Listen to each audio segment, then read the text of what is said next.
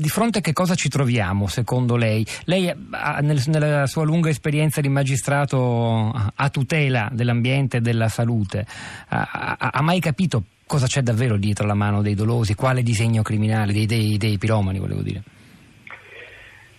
Beh, credo che il discorso più interessante sia quello che fa l'ascoltatore, cioè eh, che strumenti abbiamo per combattere questo fenomeno. Eh, spesso quando ci si trova di fronte a queste emergenze cosa eh, si pensa? Aumentiamo le pene, troviamo nuovi reati.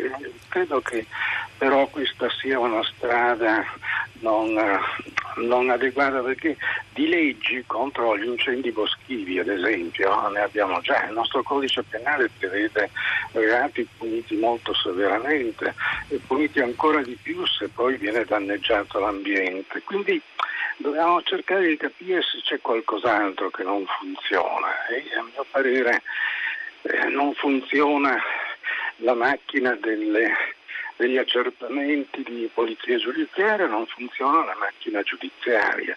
Cioè questi processi eh, in materia di incendi eh, o non si fanno o, o si fanno così lentamente che magari alla fine si arriva alla prescrizione del reato. Quindi eh, qui dobbiamo cercare delle soluzioni Mm, sul piano organizzativo, mm. cioè dobbiamo cercare di capire cosa possiamo fare. Io vedo molto bene in questo campo come in altri campi di tutela della salute, dell'ambiente, della sicurezza, eh, una procura nazionale o quantomeno un'agenzia nazionale che abbia una competenza su tutto il territorio nazionale, quindi, una procura ambientale, una super procura ambientale.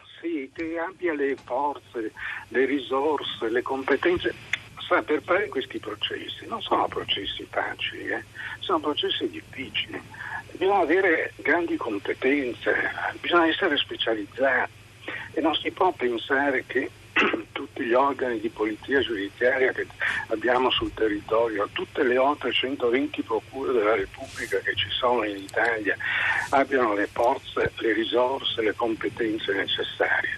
Qui dobbiamo eh, pensare eh, a soluzioni nuove, cioè, se abbiamo il coraggio di farlo allora affrontiamo davvero questo problema, se no ho un po' l'impressione che si tratti sempre di piangere dopo che è avvenuto il disastro, ma poi non raccogliamo i frutti di, questo, eh, di questa richiesta di giustizia che ci viene da, dalla gente. Io per esempio sono rimasto molto colpito dal fatto eh, che molte persone mi hanno scritto dicendo ma cosa si può fare nei confronti di quelle persone che incendiano un gatto e lo fanno poi girare per i boschi.